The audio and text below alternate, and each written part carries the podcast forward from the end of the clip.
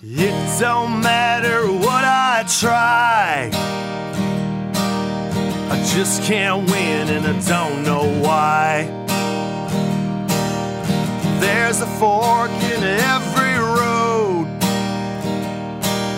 I pick the wrong one and then I go. American loser, yes I am. Disenfranchised from everything. Well, I fall up and I fall down.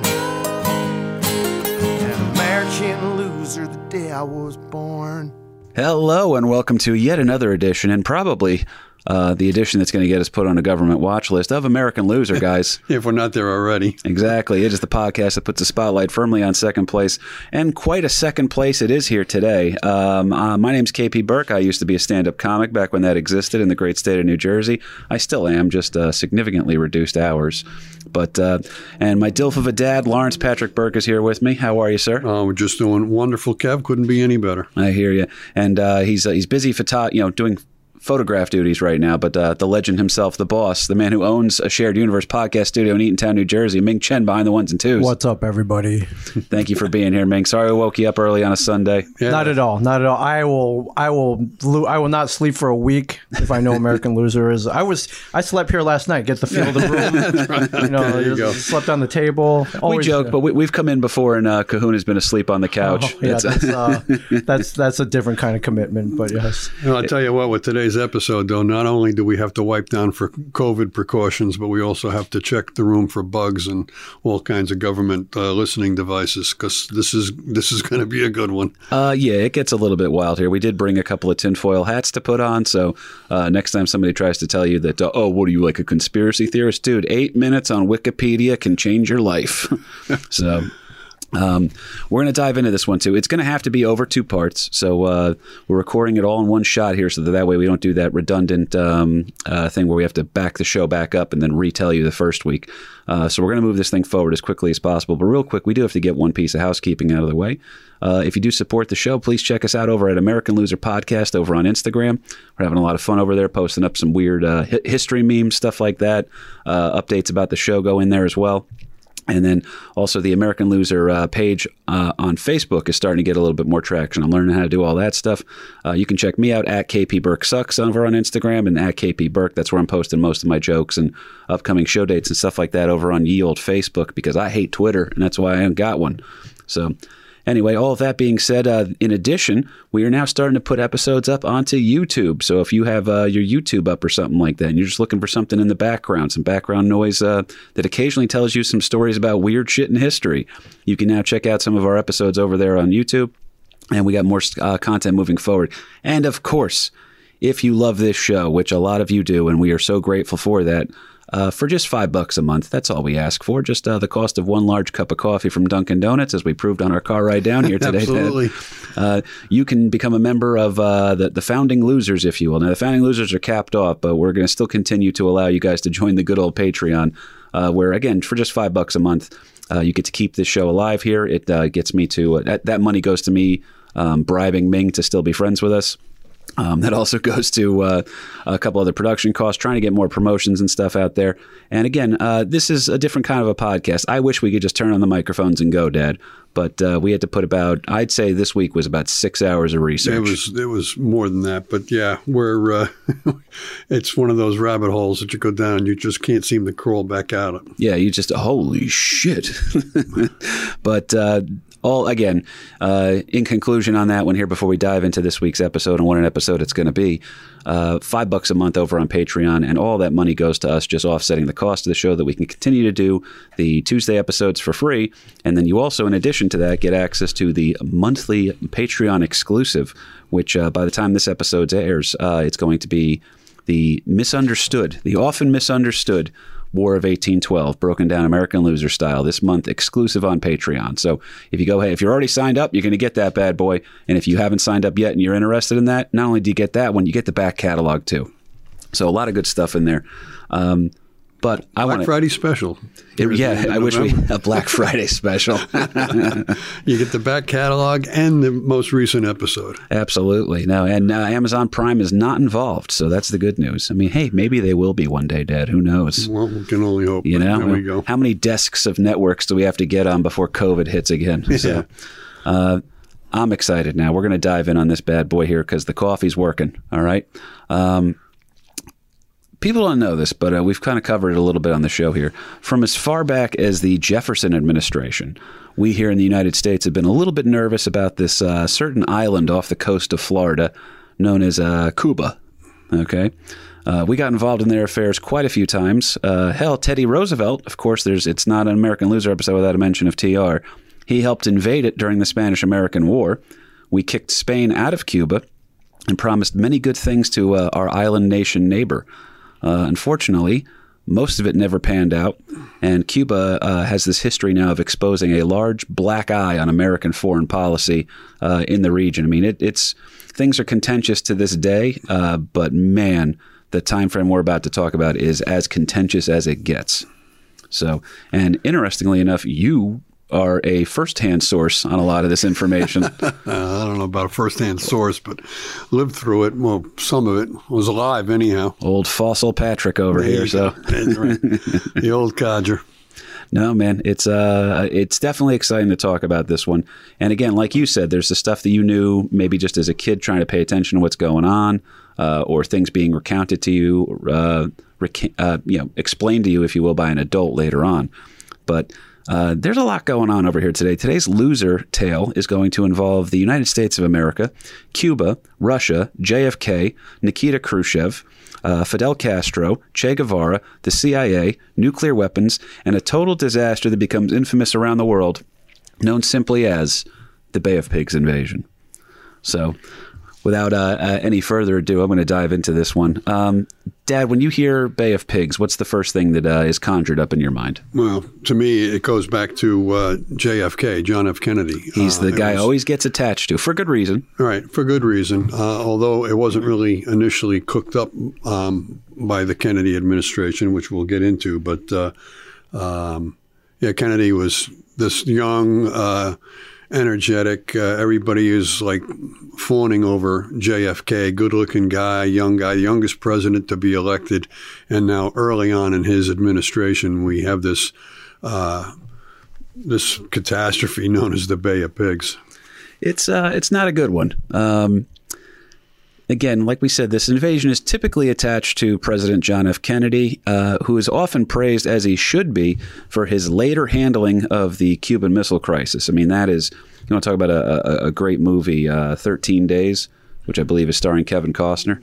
That they really break down how close to the brink of nuclear war we were Yeah. and it was intense. I mean, old young Larry Burke's hiding underneath his desk as an elementary school kid. Yeah, that was uh, that was some scary times. I mean, you knew that when the adults were, were this agitated or this concerned that this this is some deep shit going on here. That when we're sending the Navy to uh, encircle uh, Cuba and um, the, the Soviets are sending their ships uh, towards Cuba. You know what's going to happen when uh, the two meet? Uh, is this going to be World War III? Only this time, both sides are using nuclear weapons. That that's some scary shit. And as an elementary school kid, you've already gone through how many civil defense drills, quote unquote, civil defense drills, which, when the air raid signal goes off, uh, you know, get under your desk and put your head between your knees and basically kiss your ass goodbye because uh, it's some scary times. As my wonderful environmental science teacher in high school, um, I'll say his name. Why not? He's a, he's an accomplished guy, and I admire him. Sean Spiller. Um, one of, he was one of my favorite teachers I had uh, growing up. Uh, he wore a CCCP hockey jersey into um, class one day, and I was I wasn't great in environmental science, but I was like, hey, I know. Uh, I was like, what's up with the Russian shit, Spiller? And um, he broke down for me that uh, while he was backpacking over in uh, Russia, he noticed that underneath the uh, the subway stations that there were these giant, um, uh, you know, bomb shelters, if you will. That that's what the they were that afraid of, um, you know, later President Reagan, but just the threat of the nuclear force. So you're hiding underneath a, a desk, and uh, the, the evil Russians actually are building bomb shelters for their citizens. So it, it's a weird thing. There's a lot of the the moral um, high ground is painted in various shades of gray throughout today's story. It depends on who's holding the brush as to what kind of paint job. And then that whole bomb shelter thing. I mean, uh, we're at the uh, the absolute height of the Cold War. I mean, things have been going bad since the end of World War II between um, the the West and and the Soviets.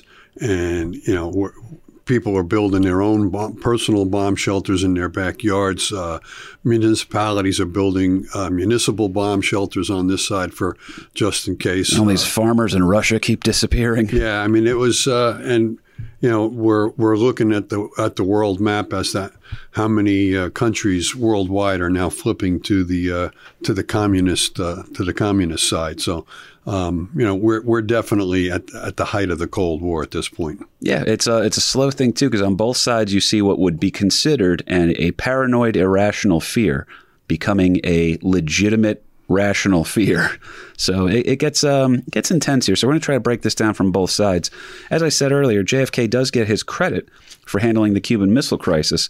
However, that crisis only really exists or is um, accelerated, if you will, in the first place, in large part due to JFK fucking up this absolute botched invasion of Cuba.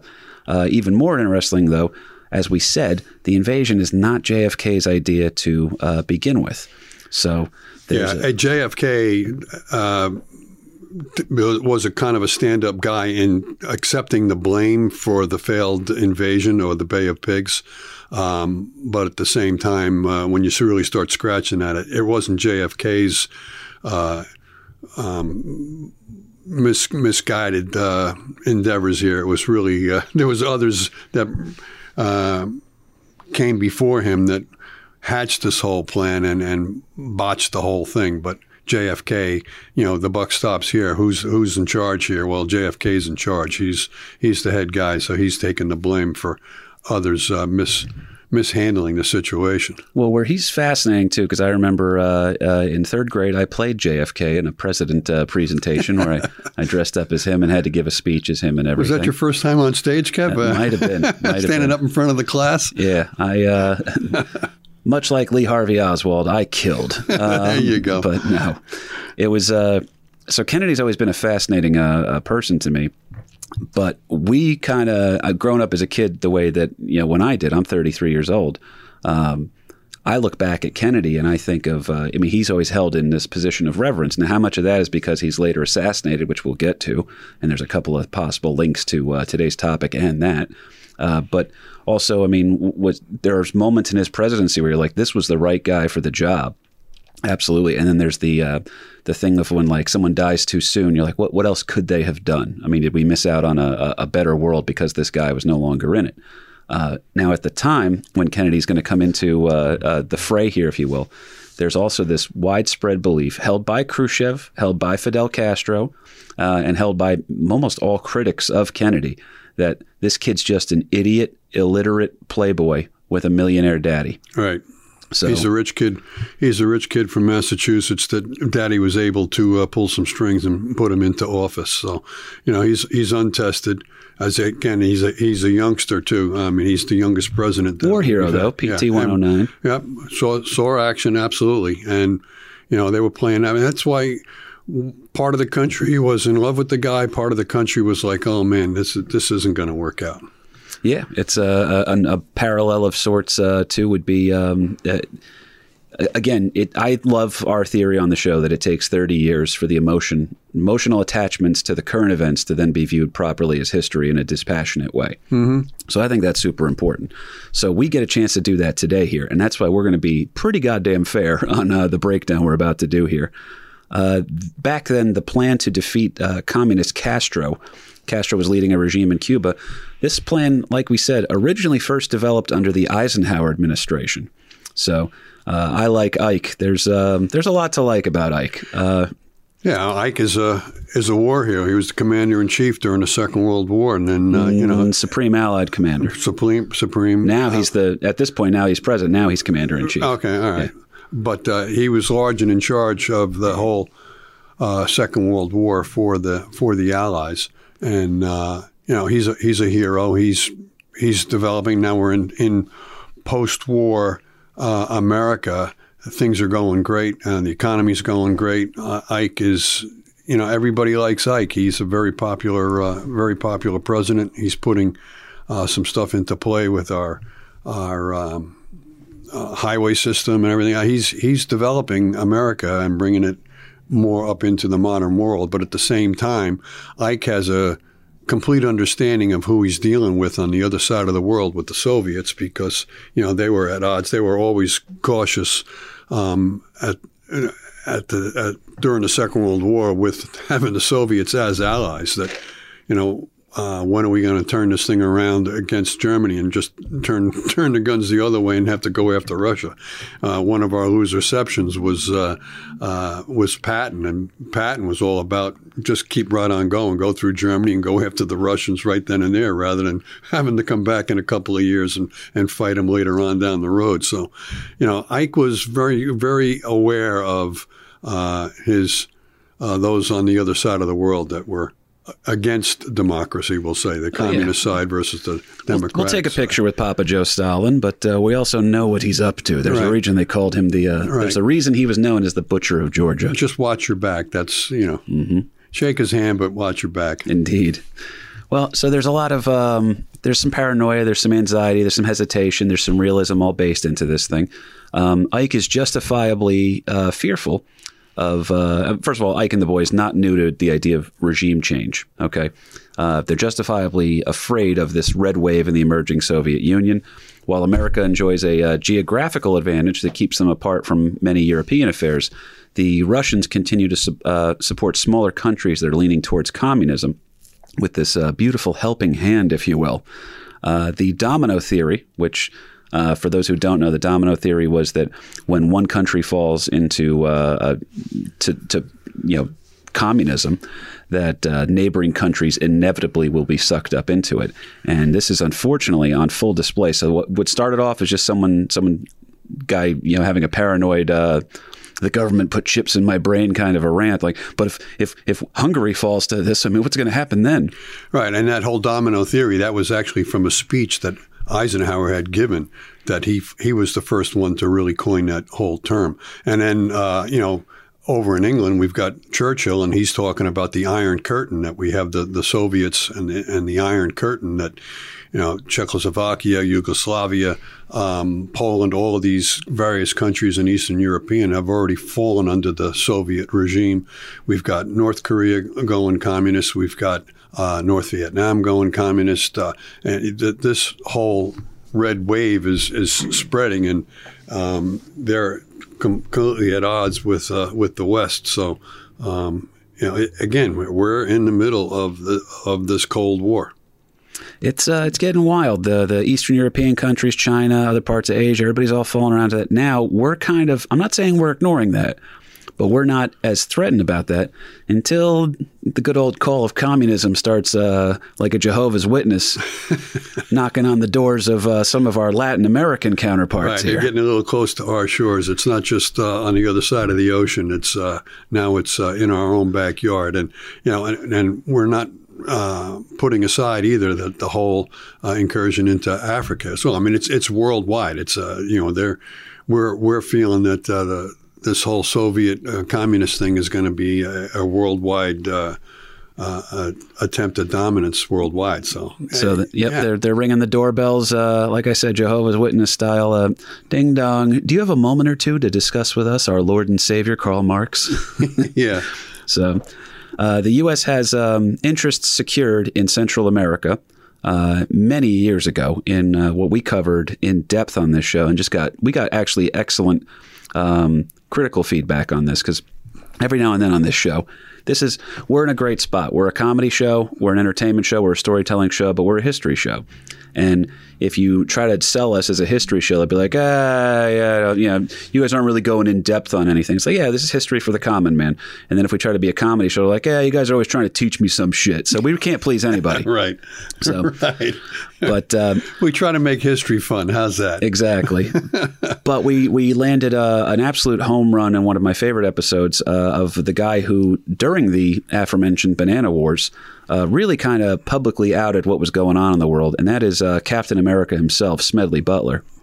Who, uh, a personal hero of mine in, in discovering him uh, for this show, he had famously explained that war is a racket, and uh, you know mentioned he goes, "Well, I'm fighting you know, American men are dying for corporate interests back in America. This is not what we're signing up for. We're here to defend uh, liberty, and uh, we want to be, you know, uh, ensure that the if there is a war, it's being fought for the right reasons, not so that the United Fruit Company, who's going to be a big factor in here today, uh, can continue to uh, put uh, some pluses in the, uh, you know, the the margins. Right, American business interests. And for those listeners who haven't listened to it yet, Smedley Butler was a highly decorated Marine that uh, was involved with many uh, uh, incursions into worldwide. Uh, and as I say, a very highly decorated Marine hero that um, we went into his his story in a previous episode.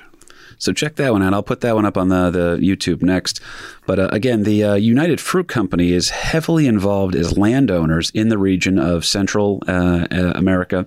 Um, th- there's we don't really get into South America just just yet here, but uh, we're definitely making sure that uh, things for the American viewpoint. And again, why wouldn't you want that? Be like, hey, let's make sure the neighbors are all kind of on our side. Let's make sure we have agreeable neighbors. Right. That's what you want to do here. It's uh, in a sense they're uh, enforcing homeowner association fees at gunpoint. But uh, again, the United Fruit Company is going to become super important here because they're heavily known as uh, landowners in the region, and they're benefiting and profiting quite handsomely from the produce market. So throughout the yeah, throughout the Caribbean, and they they get their start early on, and back in the uh, late 18, uh, uh, 18 uh, 80s, 1890s, that type of a thing, and that whole banana. Today, we go into the, any supermarket, you can get bananas anytime, anywhere, kind of a thing. But uh, back in that time frame, that was a relatively new thing. Uh, the banana really started in, in Costa Rica, and then uh, that developed it um, to the point where now it's um, being cultivated um, throughout the, the Caribbean and, and, and Latin America. And the United Fruit Company is making large dollars. I mean, they're they're a huge American corporation or company that is making big bucks. Unfortunately, they're making big bucks off of uh, other other governments, other besides or setting up governments or being very. Uh, What's up with you conspiracy theorists? You conspiracy theorists are crazy. Go tell Queen Lila Yeah. About that when uh, the Dole's Fruit Company decides to overthrow their entire kingdom, as covered on Yeah, this and show. United Fruit was involved with Hawaii as well. So there, we, we there's so many loose receptions here of previous episodes that it's just uh, the coming together of so many different uh, aspects that, with this whole Bay of Pigs thing that uh, really the Bay of Pigs can be backed up into into the United Fruit Company with the Banana Wars and Smedley Butler and a number of others that are involved with this. Oh yeah. Now again, so we know that Bay of Pigs fails because it's the topic of uh, you know American Loser this week. But uh, originally, the plan, which was considered a can't miss, uh, got first kind of rolled out in uh, a precursor to this, the prequels. To give a Star Wars reference here, uh, the prequels is um, is an interesting thing here known as Operation Success. Now, Operation Success is implemented as a sort of sign of things to come with Cuba. Okay, uh, so to we're not jumping into Cuba just yet. We want to let you guys know what the groundwork is for why this idea. So this is as close to a deep dive. Typically, we reserve this for the Patreons, but you know what? The good people of America need to know about this shit. really, really. I mean, uh, yeah, there was a lot of eye openers for me on, on, on research in this particular episode. And I Yeah, you started smoking cigarettes during your research. I was getting yeah, concerned. getting a little nervous. Yeah, you had pictures of uh, all the main players up on the wall, and you were like, "Hey, "They're connected, but how, Kevin?" putting the tinfoil on the windows and everything else to uh, keep the government out. Finkel is Einhorn. Um, in 1954, Guatemalan President Jacobo or Jacobo Arbenz was a popular and democratically elected leader of the emerging nation. Arbenz had implemented a policy of land redistribution. If the land was not being cultivated, meaning that it was just kind of sitting there, okay, there's not an active farm on it, it was being seized by the government and redistributed to the poor landless farmers in hopes of building what Guatemala had never had in a wealthy farmer class. Okay, this idea sounds great on paper, especially if you're a landless farmer. Yeah, um, I wouldn't say wealthy farmer class, but at least a, a middle class farmer class. We're trying to we're trying to develop something that would approach a middle class kind of a thing because Guatemala at, at that particular point in time is either very very rich or very very dirt poor, and um, it's really the very very poor are the uh, indigenous people of uh, Guatemala, which is primarily the Mayans, which the Spanish had a long history with uh, of destroying the Mayan culture. So um, we're we're going the the natives versus the uh, Johnny Come Latelys who are taking over the whole thing. Yeah, Spain does uh, get um, off the hook a lot when it comes to uh, uh, being, you know, plagued with genocides and uh, mass murders and uh, imperialism, all that other stuff, because they kind of declined in power, Right. and then and then really they're kind of the Jersey Shore of uh, Europe too. So it's like. Uh, Spain, didn't you guys completely annihilate mass amounts of Native Americans? What are you talking about? We're from Ibiza. We're having a great time. Come on my boat. so, Yeah, and and it's, and by 1954, the um, um, the, the fruit company has de- developed this whole banana thing into a, a huge worldwide distribution.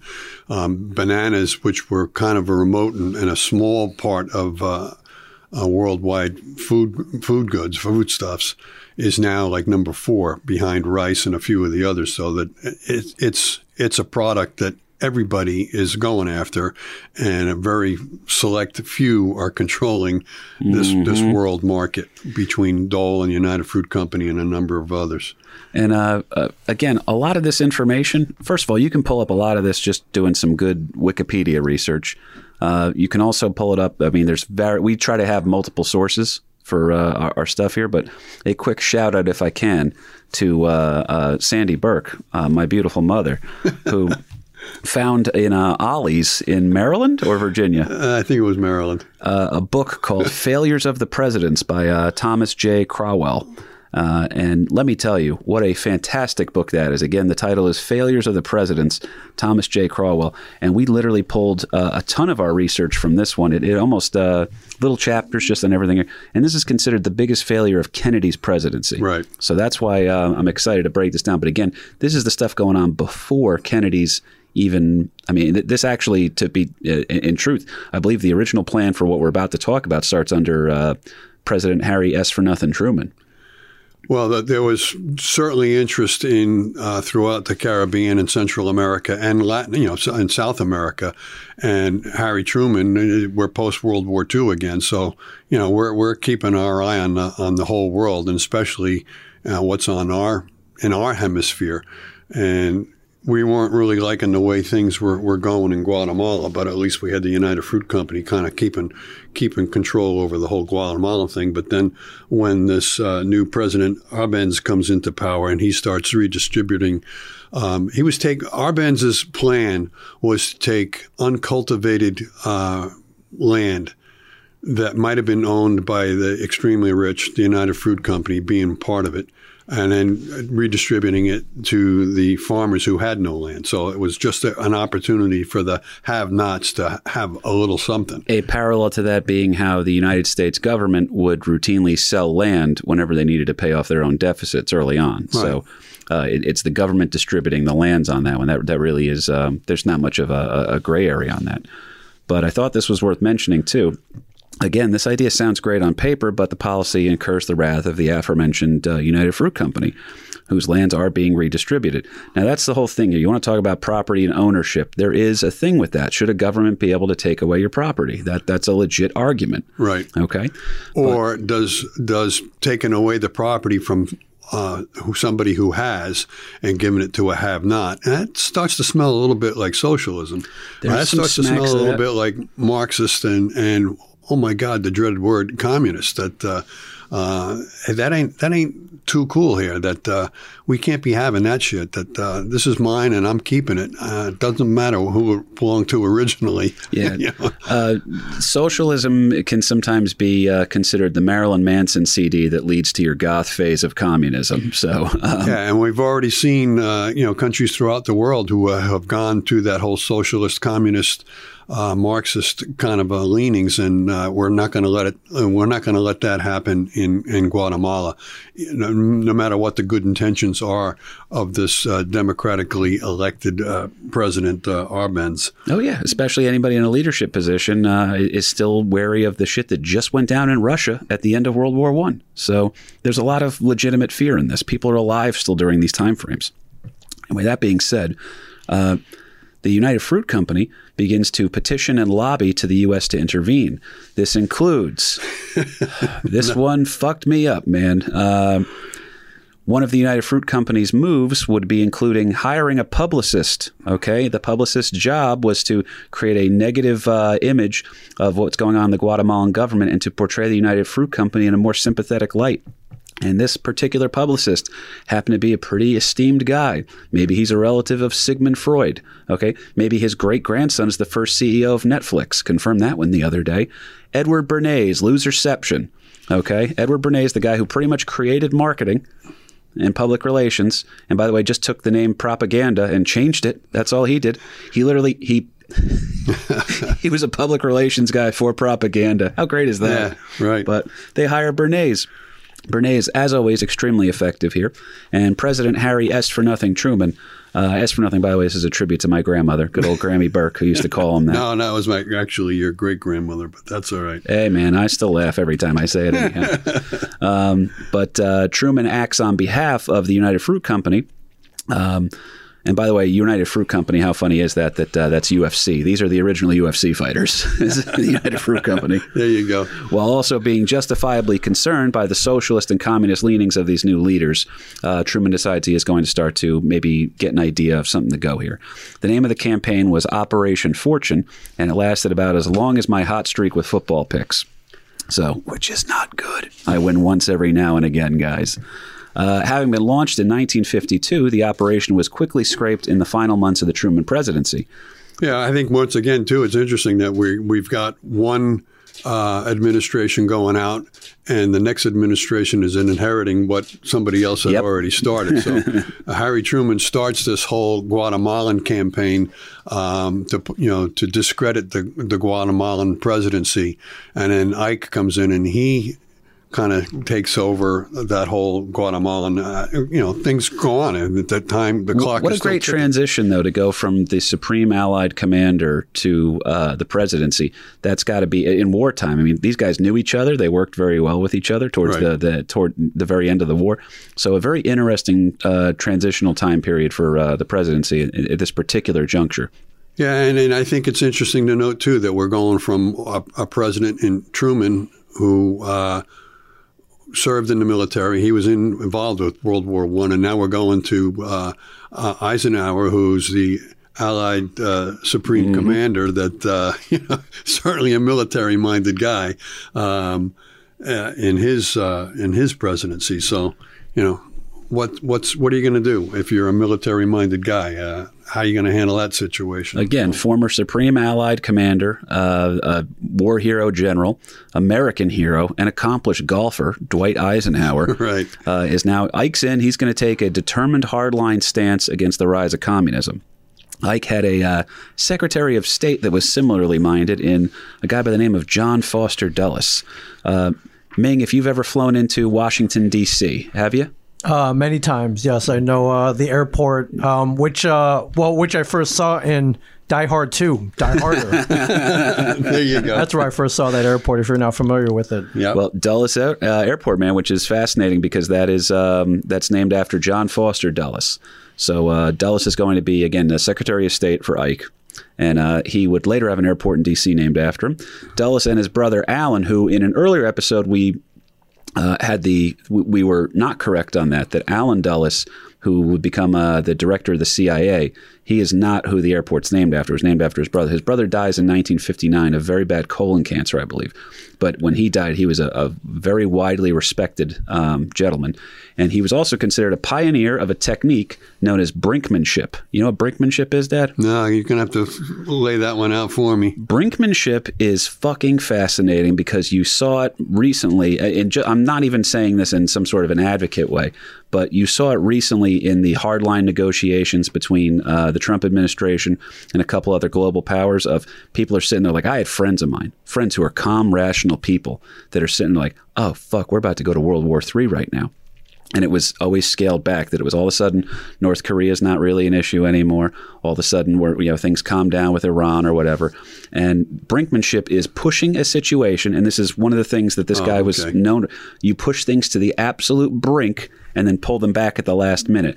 Now that is also a little bit of foreshadowing for what's going to vindicate JFK and his Cuba negotiations towards the later half of the second episode here.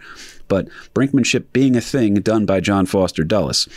Him and his brother Allen, both very cunning men, geopolitical experts with a deep fear and hatred of the commies.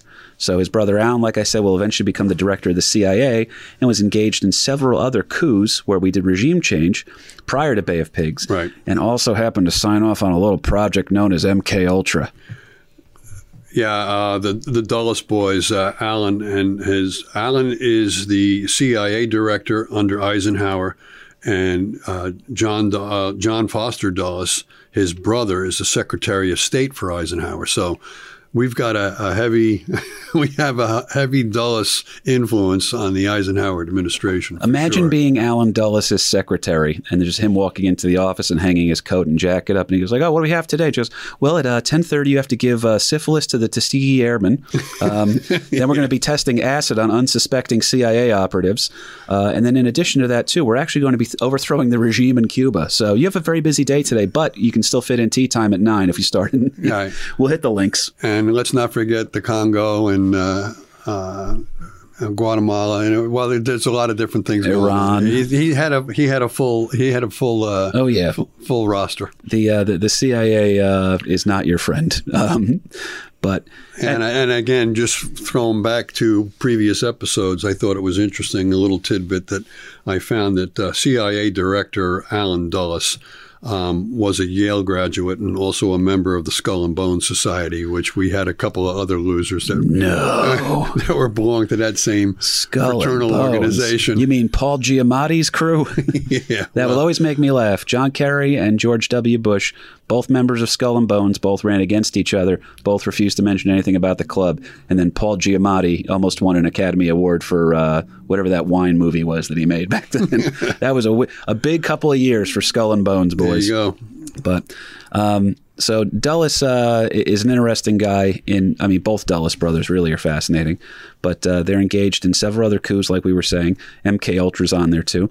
John Foster and Allen, uh, both Dulles boys, both are alleged to have ties to the United Fruit Company. Uh, both are now holding high positions in the Eisenhower administration, and both are staunch anti-communists. So Yeah, I think it was not alleged. It was uh, both brothers are lawyer, have lawyer backgrounds. Um, they're um, within the law firm that represents the United Fruit Company, and they're also on the United Fruit Company's board of directors. So they're they're large and in charge. It's, not uh, large and in charge, but at least they're they're in the. Uh, if there's a meeting of ten people, they're, they're in the room. Yeah, they're sitting in the owner's box. There's no doubt about that.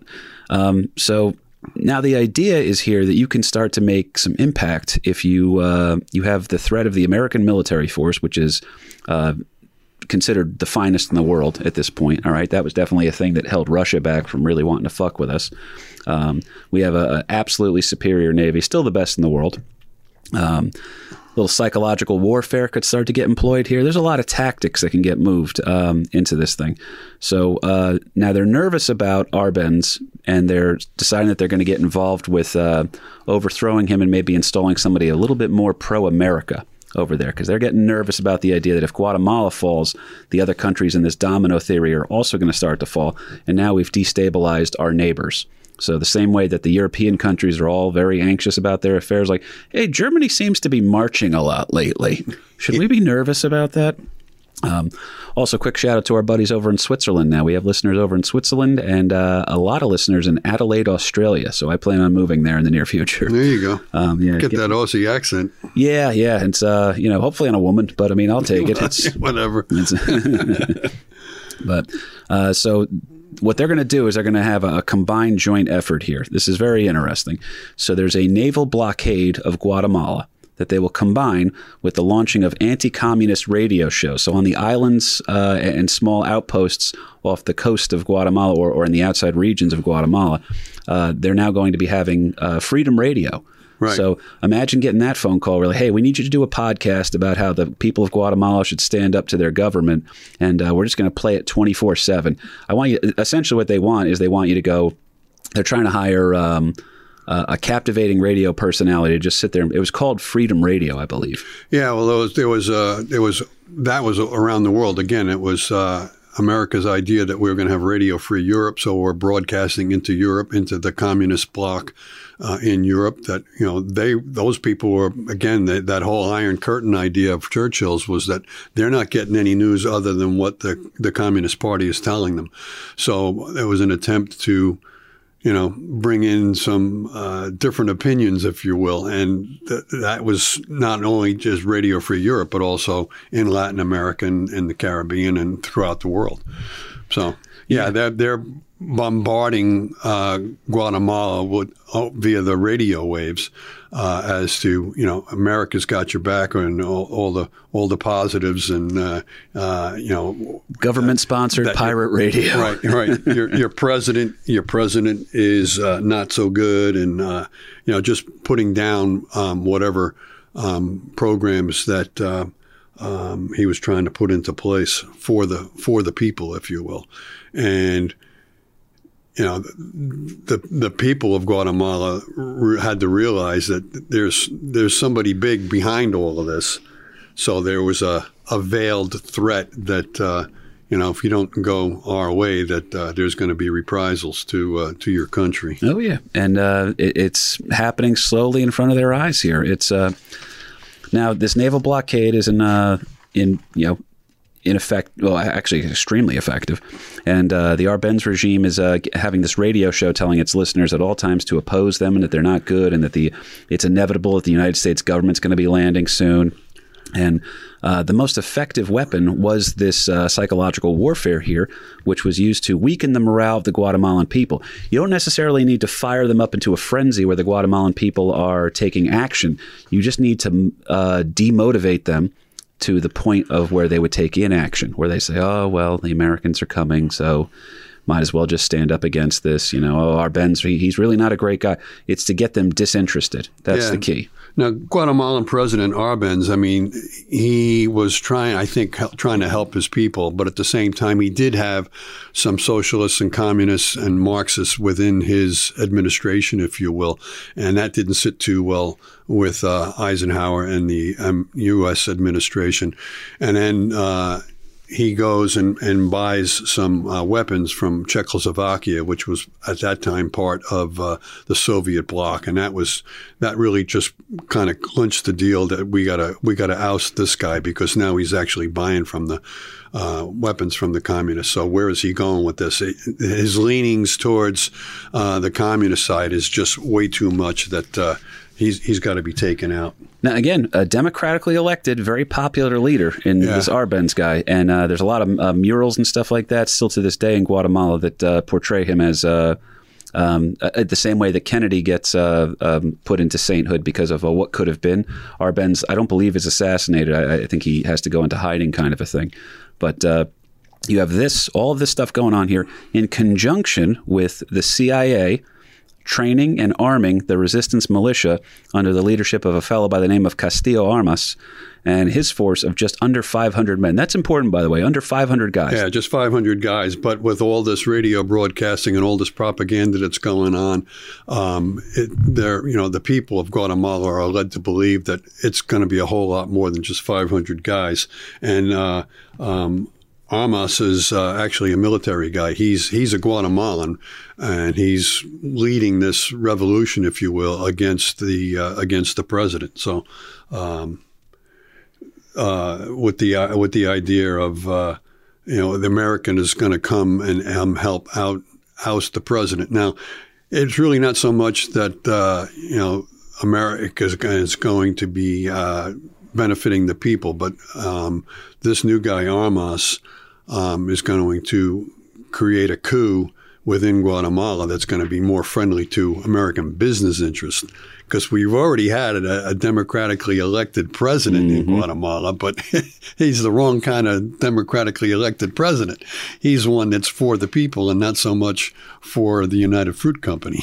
So there we go. Let's get somebody in there that's going to be uh, a little more favorable to American business. American business interests in Guatemala at that time, they they probably are controlling, I would say, fifty to sixty percent of their uh, of their economy. I mean, bananas and fruit were that were that big within Guatemala at that time. Oh, totally. So it's uh, the ten percent that's owning ninety percent of uh, of the wealth. And there is And uh, again the vast no majority middle of class. that, yeah, and then the vast majority of that ten percent that owns all the wealth are foreign interests. It's not Guatemalans themselves. Yep. So it, it's a justifiable fight here, and uh, Arbenz is trying to do the right thing. Uh, who knows what he could have accomplished had we not, you know, interfered here? But with U.S. bombers aiding the efforts of Castillo Armas on the ground, who again were armed and trained by the CIA, Armas is able to execute the coup d'état. Uh, the move is panned internationally and is considered the death blow to Guatemalan sovereignty. But it was a success on paper for the United States Yeah. because we got we got the guy we were worried about out and a guy we can rely on in. This regime change thing that that really is. Um, if you want to talk about a, a black eye on um, uh, American foreign policy, we we tend to meddle, and, and that's the weird thing. Then we meddle somewhere, and then we're just like, we don't understand why you guys hate us, Right. you know. So it's kind of a weird thing there. But Guatemala, uh, in the ensuing years, would see. By the way, this guy Armas, he winds up coming into power now and he is uh, essentially a military dictator. He suspends the Constitution, uh, completely destroys any civil liberties that the people of Guatemala were enjoying, regular routine human rights violations under a military dic- uh, dictatorship, where he one of his first actions was to suspend elections. This leads to an eventual civil war.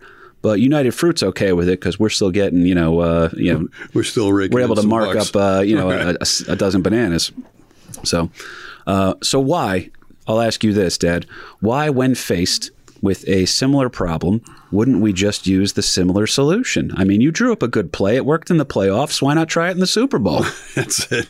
That's right. It worked once. It worked again, and it wasn't just it worked once. This this was working in, in a number of different situations throughout the world, and. Uh, you know, if, if that's the play that worked for uh, Guatemala, um, and it's worked in other areas, maybe we weren't sending in troops, but um, we were certainly sending in uh, how do we put it politely, advisors or supporters or uh, whatever, um, to support various dictators or um, military uh, minded folks that uh, are going to control their, their governments. Uh, hey, if it works here, it'll work someplace else too. So let's keep that playbook. Well, that next place happens to be the island of Cuba, which, as we mentioned, has been uh, a part of a big part of why the Monroe Doctrine got mentioned too. That's where, uh, for those who don't know, the Monroe Doctrine was essentially just letting uh, the European powers know. Uh, if you guys try to develop any colonies uh, within the United States on our continent or nearby, uh, we intend to defend ourselves against that because that will be considered and viewed as a, an act of aggression.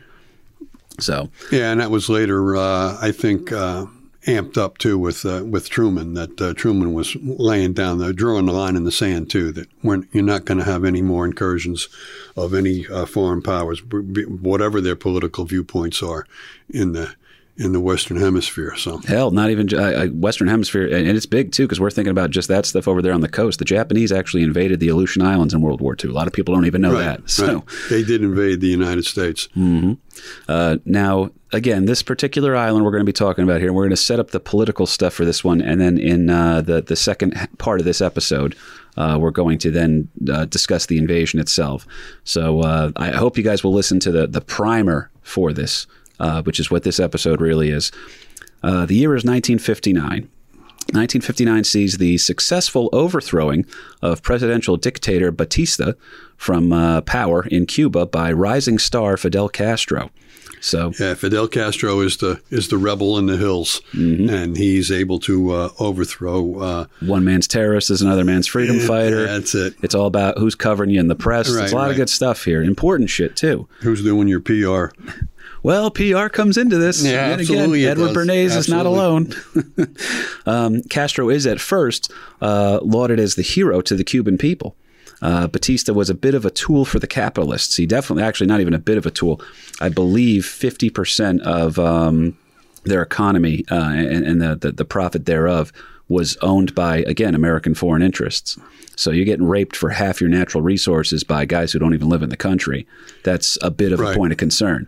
But Batista didn't really do much about that. He let them operate how they wanted to, and in return, the you know the U.S. kind of backed Batista. Yeah, and just to back uh, to back that story up a little bit too, it was Batista who came into power within Cuba with some American backing. Um, so he he comes into he's the revolutionary. You know, previous to this, so Batista's a revolutionary. He overcomes the government that was in place in Cuba at that time uh, with uh, some American uh, help, U.S. help. But you know, it's a totally corrupt government that, uh, although American business interests are making a large, a large am- amounts of money, Batista is just taking the vig. He's taking his his ten, vig. he's taking his he's taking his ten percent off the top or whatever. Uh, so he's being paid, um, and his corrupt government is being paid. Um, you know, um, Batista. I mean, we, if you're watching the movie uh, Godfather Two, with uh, the mob coming into into Cuba, Cuba was going to be the uh, the, the playground of the of the Caribbean, and the mob was going to control that. They're setting up all kinds of casinos, and, and Batista's people are going around and collecting, as I say, they're collecting the vig that uh, uh, through through all the casinos. So they're Meanwhile, allowed to Bugsy operate. Siegel stops to take a piss somewhere in Nevada and goes, "I got an idea." yeah, that's it. That's it. Well, it's uh, it's worth mentioning too here that uh, uh, in addition to allowing so much of the natural exports of Cuba to be developed uh, by corporations and not by the country itself, the major factor in why we tolerated Batista and threw him a little bit of U.S. support here is because the boy is a firm anti-communist. So again, Cuba about 90 miles off the shore of Miami, I believe. Yeah, Right, so- ninety miles. Nine, uh, Cuba is ninety miles from. Yeah, uh, that's Key one one cigarette boat ride away for a mojito, as Colin Farrell proved in uh, Miami Vice, the movie. Um, this uh, is going to allow him certain leeway with uh, American businesses and uh, political policies. Right. I mean, we knew he was corrupt. We knew he was uh, he was a bad guy, but he's at least protecting American interests, and he's a staunch anti-communist. So. You know he, he's going to play. He's going to play as long as he's his pockets are still being lined. Uh, he's he's playing to uh, our tune, so we're dancing to our tune. So Well, with a, uh, a very uh, interesting slogan, um, Castro comes out with known as uh, Cuba Si Yankee No, um, which is like, how about Cuba gets, um, how about Cuba eats first for a change? Pretty rational position to be in here, right? Yeah, now now Fidel too. He was uh, he was involved with uh, Cuban history before just Batista because there was a, a previous uprising. We've always had rebels in the hills. I think there was even a line in, in The Godfather about we've always had rebels in the hills in, in Cuba, kind of a thing. Well, whatever the whatever the uh, administration is in Cuba, there was always somebody looking to overthrow it. Uh, it's got a, a wild and, and crazy uh, history, but. Uh, Fidel manages, Fidel Castro manages to get himself uh, out of Cuba and escapes really to uh, to Mexico um, with his brother, uh, and then meets up with a couple other guys that are going to come into the into focus in a little bit here. Um, but then he kind of sneaks back into the country, into Cuba, and he's now the rebel in the hills, and he's able to overthrow uh, some of Batista's uh, forces militarily um, by being the revolution. He's the he's the big hero now coming in to put down uh, this corrupt government of of Batista. Um, so he's seen as a a beacon of light that maybe uh, we're going to get rid of this corrupt government in Cuba, and we're really going to find somebody now that's going to uh, do the right thing for the people of Cuba. And the key here is that he is apolitical at this time frame. That he still he doesn't come out. We don't know that he's going to be a problem until it's almost too late. Right. Yeah, he's he's at this point he's viewed as he's the uh, Cuban freedom fighter that he's he's fighting for the for the benefit of the, of the Cubans. I mean, even his slogan "Cuba Si," so everything is for Cuba. Um, but Well, he's a regular. James Connolly if you're an Irish history fan. There So, you go. There you go. to uh, to our four listeners in Ireland, one of whom I think is my ex girlfriend, just making sure I'm doing okay. Um, But as we're wrapping up this part of uh, this this first section of the episode here, I do want to hit this one thing. We're going to end on the uh, the political climate here, and then the second part of this episode will be specifically on the invasion itself. But um, he's now got it, Castro's in power here. He's got a chance to right the wrongs, if you will.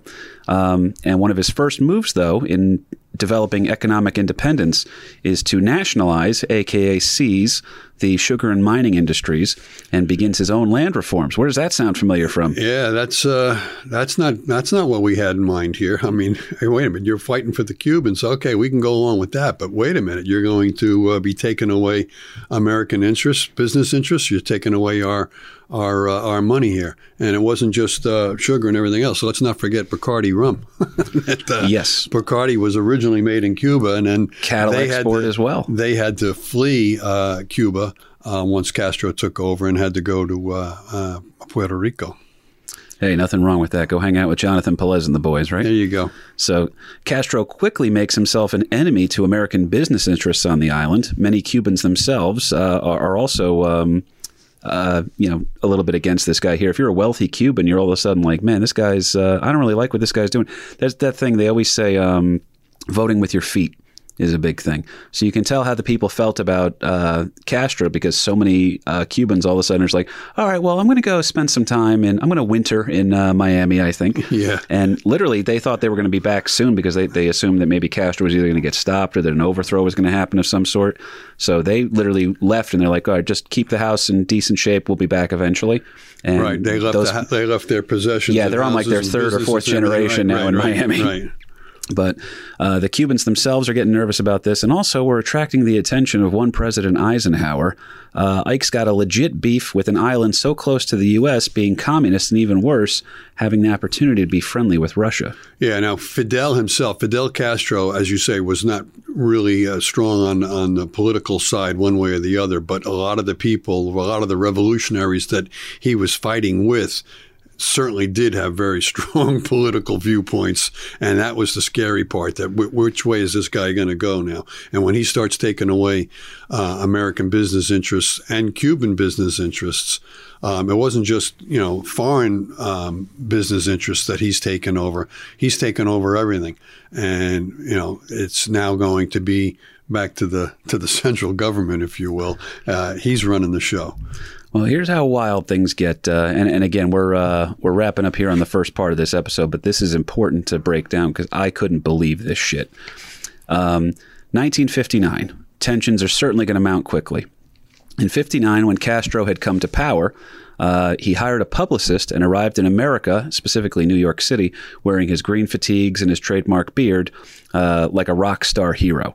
Okay, because that's what happens when you hire an American publicist. They certainly there's even a photo op of uh, of Castro with a bunch of little kids, and the little kids are all wearing fake Castro beards. Like it's like, oh, look at uh, communist Santa Claus. Yeah, and that that beard. he wasn't a commie yet either, to be clear, but Yeah, but but that beard thing too, that became like his uh, trademark. That while he's a revolutionary up in the mountains, uh, he decided, well, if if it takes 15 minutes every day for me to shave, I'm not going to shave because that's time better spent for the for the revolution to uh, to forward the progress of the of the Cuban people, kind of a thing, and. Uh, that became like a trademark that to have a, a beard like Fidel, uh, like one of the revolutionaries, that was a, a very positive uh, image that he's trying to portray. So he's trying to be Cuban Abe Lincoln. So when he when he first overthrows Batista, he's looked at as a as a national hero to a lot of the people, and he comes to America, and people are applauding him for overthrowing the corrupt Batista government.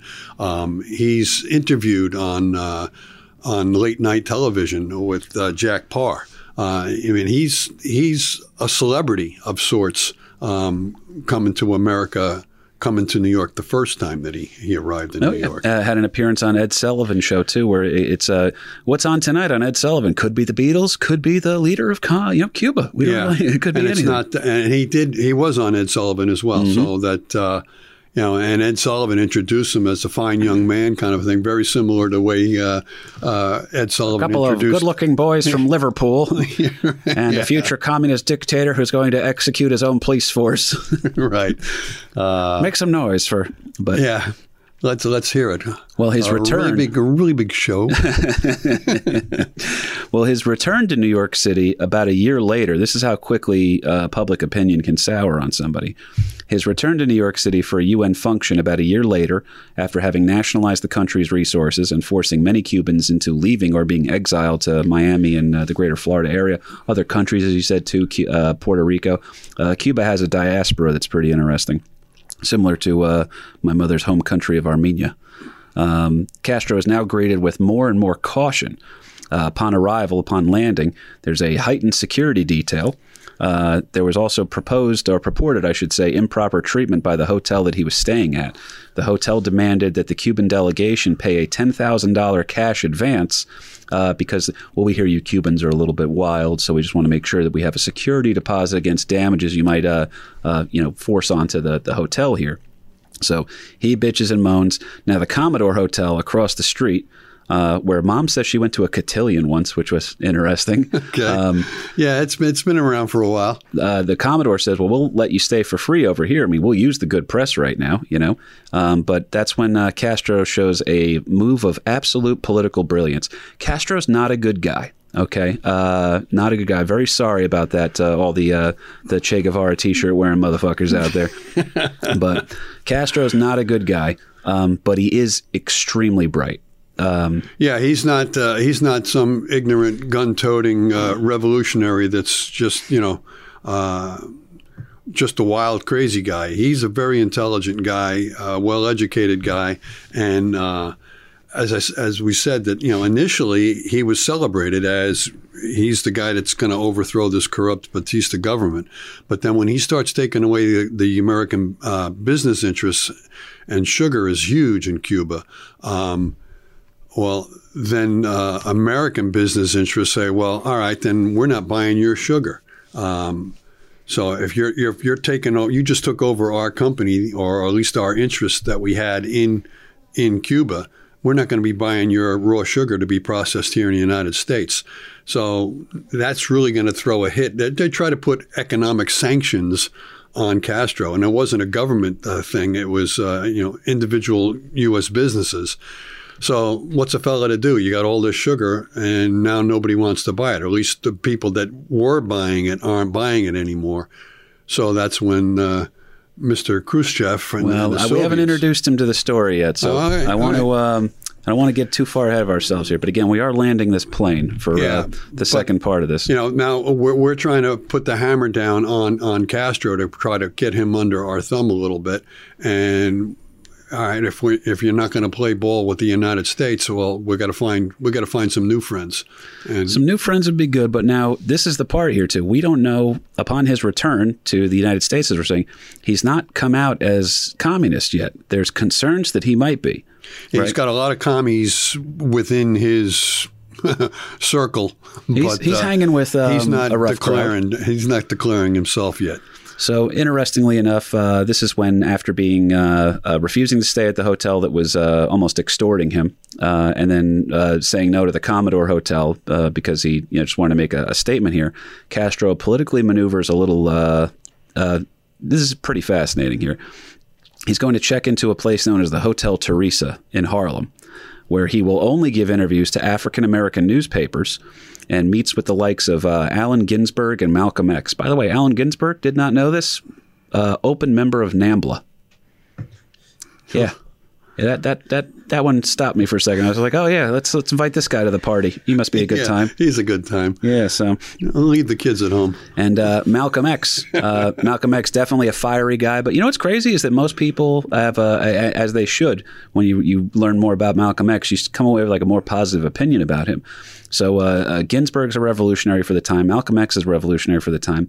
Uh, Castro's a revolutionary for the time. But that is not the biggest guest that's going to show up at the Hotel Theresa in Harlem in Manhattan. All right, Nikita Khrushchev. the premier of the Soviet Union, the guy who looks like every early James Bond Spectre villain, uh, the premier of the Soviet Union shows up to spend some time with his new best friend. Okay. Khrushchev openly says that Castro and therefore Cuba would soon fall to communism because Castro is just a wild horse that needs to be broken and trained. Right. But he said this in a loving way where he's like, "Oh, we're going to have him on our side. Don't let me show you what I can make that boy into." Right. You know what I mean? You give me a Comrade. raw prospect, and I'll, I'll turn him into a Super Bowl champion. And uh, again, it, going back to what I was saying before, if the American interests aren't going to be buying uh, Cuba's sugar, well, then the Soviets offer that. that so the Soviets now start becoming, uh, you know, the, their new best friends of, of Cuba. And you know, we've we've had a long fear of uh, of Khrushchev because he, you know, he's a wild man. Uh, there was. Um, some earlier uh, speeches that he gave um, where he declared that we will bury you, telling the, the Western uh, the Western countries that we will He bury you. looks like Goldfinger. you know, yeah, well, whether that was going to be a, in nuclear war, we will bury you, or whatever. Again, we're in the we're deep in this uh, the Cold War. That there's a, a huge fear of the of the Soviets and Khrushchev and everything else. Tell me that doesn't look like Auric Goldfinger looks exactly like Khrushchev to Yep, me. yep, absolutely, Definitely a, a villain thing. Probably definitely something for the time too that they were uh, you know definitely playing off of your your primal fears. Absolutely. So- absolutely. Because when did that come out? When did Goldfinger come out? In, in the '60s, right? 1964. There you go. So- Well, there we go. Um, so yeah, I mean, we, we knew what we were up against with uh, Khrushchev, and uh, actually, this meeting uh, of Khrushchev and Castro is in 1960, and the reason why Khrushchev and Castro were both in New York City is because there was going to be a big a big powwow, a big meeting at the at the UN in New York City. That's why they were th- that's Oh, yeah. why they were flying into New York to begin with. Castro gives a, I believe, record speech of like four hours and 20 minutes or something like that, that still stands to this day, of him just bolstering and screaming and uh, decrying. Uh, he specifically mentions monarchism and imperialism, but also specifically talks about the U.S.'s um, history of aggression, which, by the way, he does have a legitimate axe to grind. However, I do believe, as Neil Young referred to us, we are the kinder, gentler machine gun hand. So Um, yeah, there's a lot going on there. And so, and that was that speech, I believe, was given at the UN in 1960. And at the same, Khrushchev is standing up and applauding Castro's speech. Oh, yeah. So uh, you know, he's he's got an audience, and Khrushchev is not making He's- any any uh, hiding anything about you know, the his new allegiance, if you will, with the with the Cuban folks. And then Khrushchev actually gives a, a very famous speech in that 1960 uh, UN meeting where he's taking his shoe off and he's banging it on the table. the, the shoe banging speech um, that uh, somebody was um, going against uh, communist. Uh, uh, ideas, if you will, and he starts banging his shoe on the table and starts making all kinds of noises to kind of um, drown out whatever positive things they were saying to the uh, to the American side or to the Western side. Um, so yeah, I mean, it, we, we, you got a, you got a wild man here with Khrushchev, and you got a wild man uh, not knowing where he's actually going to end up with uh, with Castro. Two So- wild boys on the streets of New York. It's some it's some scary shit here um, going on, and again, we're only 90 miles away from uh, U.S. property. So if uh, um, if if the commies can get into Cuba and establish some kind of a base in Cuba. Um, at that point, um, missiles could be launched It's the legitimate worst case scenario it's the for worst American case scenario uh, national that, defense. You know, you now you've got Washington D.C. Uh, as a, as a target, uh, an, e- an easily struck target. You don't have to be flying planes um, overhead to drop a bomb on. You can fire a missile uh, from 90 miles away and still hit Washington D.C., New York, Boston. Um, so you you got some you got some pretty scary situations going on here. Well, uh, and we're gonna, as we're wrapping this one up, we're gonna set up some intrigue for part two here. Um, so now the two are gonna make quick friends. Khrushchev and Castro backing each other up at the UN, fiery speeches. Uh, one of the big things Castro says is that if provoked, uh, if you mess with Cuba, Cuba will respond, but it will not be alone.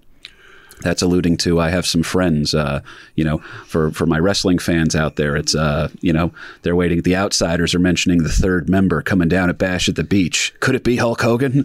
But whose side is he on? So, the final detail of his trip to New York is absolutely hilarious, but also escalates the situation further. Uh, Castro's plane, which by the way is going to be taking off from Idlewild Airport. Anyone want to guess what Idlewild's called now? Yeah, a sc- total sc- traffic screw up. Yeah, well, it's a giant mess. Don't get me wrong. Don't fly it. Is that what's on the sign? But we did name it after the uh, the, the eventual um, uh, American president uh, and, and the uh, the man who's going to stand up to this Khrushchev and Castro uh, alliance here. Uh, Idlewild Airport is now known as JFK Airport. Right. So, uh, but in uh, summation here, as we're uh, wrapping it up, uh, the final detail of the trip to New York is that Castro's plane, as he and his delegation are getting ready to uh, leave after having just made this fiery UN speech and letting America know that uh, your shit stinks and we're not taking it anymore. Right, and we got friends to back us up. Oh yeah, he, he definitely uh, uh, a lot of bluster, a lot of bravado here. Gets back uh, onto the the tarmac here, if you will, and finds out that the planes that they arrived in had been seized by American creditors over non-payment issues. So we repoed your fucking plane, dude. Yeah, so there they are on the tarmac, and the repo man is taking your plane. I just picture a tow truck and the guy's driving. He goes, "Mr. Castro, this is nothing personal for me. I take no joy in it. just right. doing my job just here." Just doing my job. So Castro is absolutely furious and totally humiliated. But of course, almost cartoon like, uh, another plane pulls up alongside them on the tarmac, and uh, Khrushchev sticks his big dumb head out of the plane. He goes, Comrade, you need a ride? You come on, you get back on here. I take you back. I'm we stop in Cuba on my way to Russia. So that's right. Nikita Khrushchev is now going to get extra face time uh, and, and is dealing with a very angry, temperamental uh, uh, Cuban uh, uh, soon to be dictator. Uh, and now there's going to be a, a plan here in place um, that's going to have to come into play. Uh, the plan for a land invasion of Cuba was intricate and involved a very similar plan to the one they pull off in Guatemala. The plan was developed under Ike, who said out loud, he goes, I know of no other better plan to remove Castro than for this proposed land invasion. The issue is, unlike dictatorships where they get to pull off their agenda, you know what I mean? That is one optimism. Uh, dictators are typically pretty well accomplished. Uh, America has a new president on their hands, a young, charismatic war hero by the name of John F. Kennedy, who, even as a candidate, is being briefed regularly about Castro and the issues in Cuba by none other than Allen Dulles. Allen Dulles. Uh, yeah, and I think we should leave it there because at, at this point, it's 1960. Uh, Castro just flew back to Cuba with the help of Khrushchev, and then uh, uh, we're in the middle of a presidential uh, election season where we have this young uh, John F. Kennedy uh, going against the vice president, Richard Milhous Nixon. So those are the two candidates for the 1960 election. Had Nixon won, then this plan from Ike probably would have just been turned over to Nixon. And again, I don't want to play uh, Monday morning quarterback here, but Nixon proved he was willing to get his hands significantly more dirty than JFK would prove to be. So you wonder if Bay of Pigs would have worked out under a Nixon uh, administration. So, yeah, let's let's just close it out there that we have um, we have the Republican uh, uh, Nixon uh, candidate and the Democratic uh, presidential candidate Kennedy uh, now going into the 1960 election, and uh, Castro and Khrushchev and everybody else just made their plans. Uh, certainly known that Castro's got a new best friend in the, in the Soviets, and where we where do we go from here? and the uh, the Dulles boys are uh, well, uh, I believe at this point um, the elder Dulles is dead, but Allen Dulles now has the ear of uh, the man who's soon to be president here. And now we've set up all the major pieces, and we hope that you guys enjoyed learning a little bit about the Guatemalan coup because I didn't know much about this before researching it for the show. Um, but that being said, guys, if you enjoy the show, please make sure you tune in next week for part two on this bad boy. And then also, if you can, uh, give us a little bit of support. You want to check out the Patreon? I love that. You want to leave us a written review to balance out that one guy who told us that uh, we didn't, uh, we he had to turn it off because we weren't going to say anything insightful. Um, Sorry, dude. All right, this show exists as a primer so that people can get a little bit of research. This guy wants me to somehow do a, a in my in my weekly show I do with my dad at a comic book themed studio, I'm supposed to have some sort of a deep military history where we can get to go in on a, a deep dive. And I'm sorry, TJ, we'll give you your money back. Oh yeah, I forgot it's a free fucking show. Um, Try Ken Burns, see what he might do for you. yeah, man, go. Ken Burns will get you somewhere with his terrible Ramones haircut. But at uh, an hour uh, 12 here, I think we're going to wrap this bad boy up for right now. We're going to finish up uh, in the next episode. That'll be specifically just on the invasion of the Bay of Pigs and the, the failure and the fallout from that.